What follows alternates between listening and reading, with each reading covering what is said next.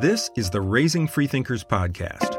I'm Dale McGowan, editor and co-author of Raising Freethinkers and Parenting Beyond Belief, books for raising compassionate, curious kids without religion.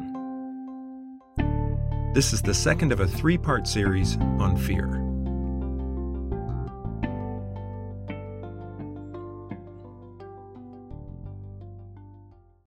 In the north of England, beneath the amber waters of the River Tees, lives a creature named Peg Powler.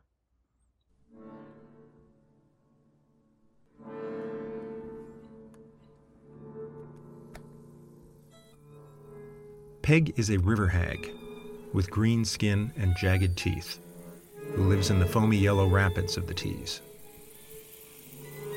Wander too close to the river's edge, goes the mother's warning, especially near that foam, and Peg will have you by the ankle. She'll yank you below the water and eat you up, flesh, bones, and all. Peg is said to end the meal with a ghastly belch of yellow foam.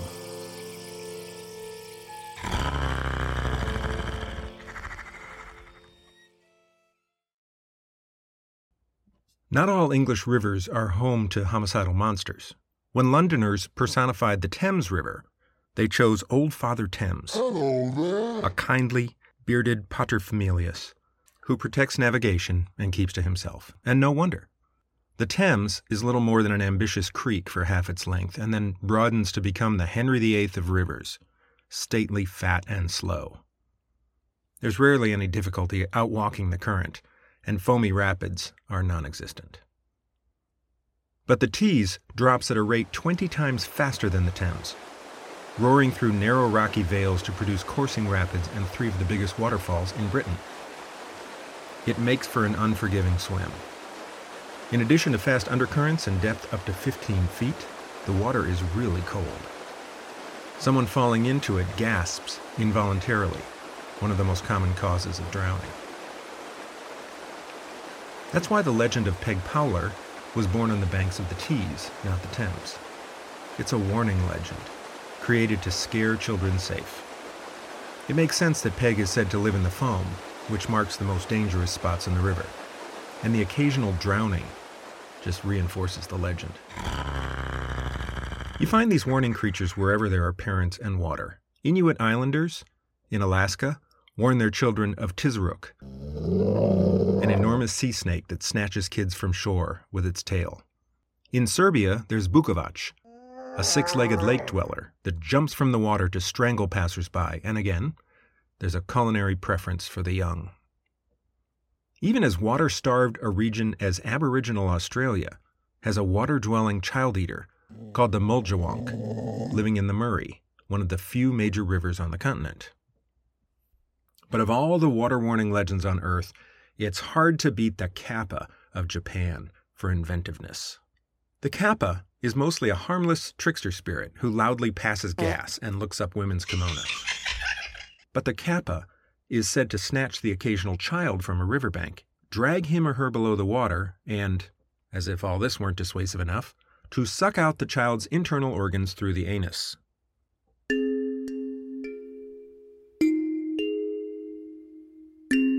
To this day, many Japanese towns and villages post illustrated signs along the banks of rivers and lakes warning children to beware the Kappa.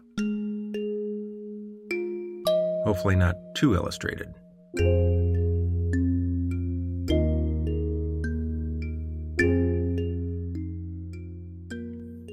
There are childhood dangers other than water, of course, and a bestiary of useful monsters has been bred to terrify children into avoiding these as well. Russian and other Slavic mothers have traditionally warned their little ones not to wander off in public places for fear of Baba Yaga, a witch who preys specifically on lost children. Dropping from the sky in a flying mortar and pestle, Baba sweeps the lost ones off their feet and takes them to her hut on chicken legs, which is surrounded by a fence built from the bones of her tiny victims. Several Eastern African countries lace childhood with a continuous anxious dread. In Upper Egypt, parents warn of the Silwa, which is said to pass through villages from its home in the hills at dusk to get a drink at the Nile, dining on children along the way. Kids are warned not to look at their own shadows, lest they go insane, and are told to chant passages from the Quran whenever passing certain haunted places, which seem to occur every ten steps in most villages. Kenyan toddlers who will not nurse are set outside in the dark while the mother calls loudly from the hut for the Manani, wild beasts, to come and eat the child. Eucalyptus trees in Australia, called widowmakers for their tendency to suddenly lose enormous branches, are said to shelter vicious man-eating koalas called drop bears for their practice of dropping and dining on those who camp beneath the tree. The child-munching hiisi of Finland live in and around crevices, large boulders, and the edges of cliffs, while the Polish ghoul, Południca, causes trespassing children to become hopelessly lost in cornfields. Warning legends tend to involve a kind of cost-benefit analysis. The cost to the child in fear and mental anguish is weighed subconsciously against the potential for harm, and protection from dangers real or parentally imagined usually wins. Drowning in English rapids is worse than trespassing in Polish fields, so the former gets an underwater disemboweling while the latter gets off with an afternoon lost in the cornstalks. A disturbing example of this balance can be found in Brazil, where an alligator demon called the Cuca is said to wander villages at siesta time to find and eat children who are not sleeping. A popular lullaby captures the spirit of the folktale. Sleep, baby, because the Cuca wants to take you. Daddy goes to the garden, Mommy comes straight back. The Guarani of Paraguay offer their children an upgrade to the tale of Yasi Yatere and Au Au. Like the Cuca, Yasi Yatere wanders villages at siesta time in search of children lying awake. Though invisible as he stalks his prey, he suddenly shows himself at the bedside of an unsleeping child and casts the offender into a helpless trance. Yasi then leads a procession of children thus captured to a cave in the forest where he blinds them with thorns and then feeds them to his brother Au Au, a cannibalistic sheepman with enormous fangs. Of course, there's nothing as futile as trying to will yourself to sleep, especially during the day. Now add the self-defeating notion of terrifying a child to sleep. And both the Cuca and Yasi Yatere begin to seem pointlessly cruel and perverse. And they would be, if getting the child to sleep was really the point. But it isn't. The actual intention is not to enforce the nap, but to prevent children from wandering out of their beds into the very real dangers of the forest as their parents sleep.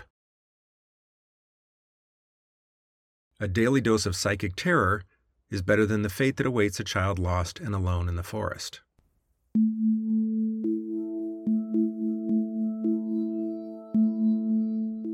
Now, it's easy for me, sitting in my North American subdivision, to say that nothing justifies immersing kids in nightly terror.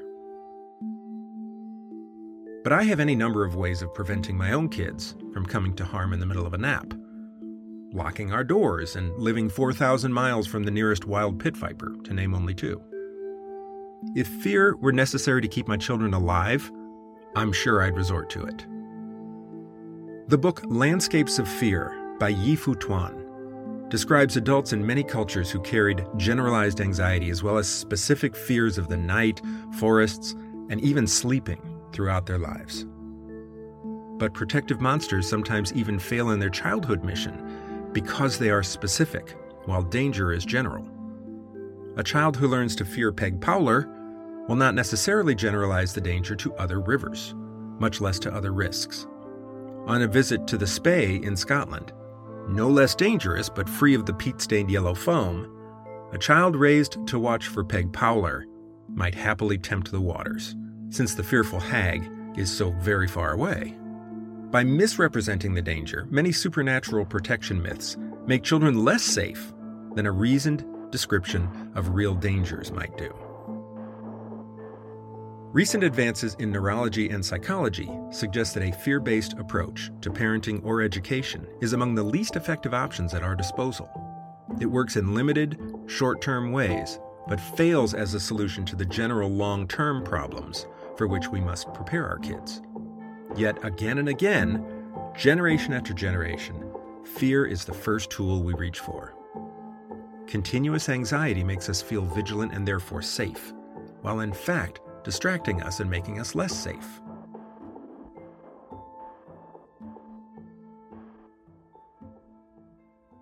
Now, monster creation is not just a thing of other times and places. The idea that Satan is an actual being who puts dangerous ideas into your head is just as terrifying as Yasi Yatere and his cannibal brother in a cave. Maybe even more so, because Satan's punishments follow you into eternity. But even non-religious parents with the best of intentions are perfectly capable of saddling their kids with unnecessary fear of monsters. The social conversation in the U S about child abduction, for example, massively exaggerates the extremely small risk of such a thing, throwing our kids into a constant state of anxiety with little benefit. But it's worth it if it keeps them safe, right? Even if the chance is very small, such a thing would be so horrible that a little anxiety is a small price to pay. That's the usual reply. But living with unnecessary fear can have a serious negative impact on kids. That's where the cost-benefit analysis comes in. In exchange for an almost indescribably small increase in safety, we can do real damage to our kids' well-being. A study by the National Scientific Council on the Developing Child found that early exposure to persistent fear and chronic anxiety can have long-term consequences by disrupting the developing architecture in the child's brain. The amygdala evaluates threats, and the hippocampus facilitates the learned response to fearful stimuli. So both of these structures are vital to our fear responses, recognition and response. Elevated stress hormones like cortisol adversely affect brain architecture in both regions. Translation: being afraid all the time, when you're young, can damage your long-term ability to recognize and respond to real threats. Remember the block and block study? That's the one that found that anxiety and a high startle reflex in preschoolers correlated highly with political conservatism later in life. You might say that kids who experienced a lot of fear when they were young developed a greater tendency to be afraid of immigrants and gays and people of other races and religions. If that isn't enough reason to raise your kids without persistent fear, I don't know what is. We'll finish up our series on fear next week with an episode called Fear Itself. The Raising Freethinkers podcast is a production of Only Sky Media, exploring the whole human experience from a secular perspective. Join us online at only sky dot media.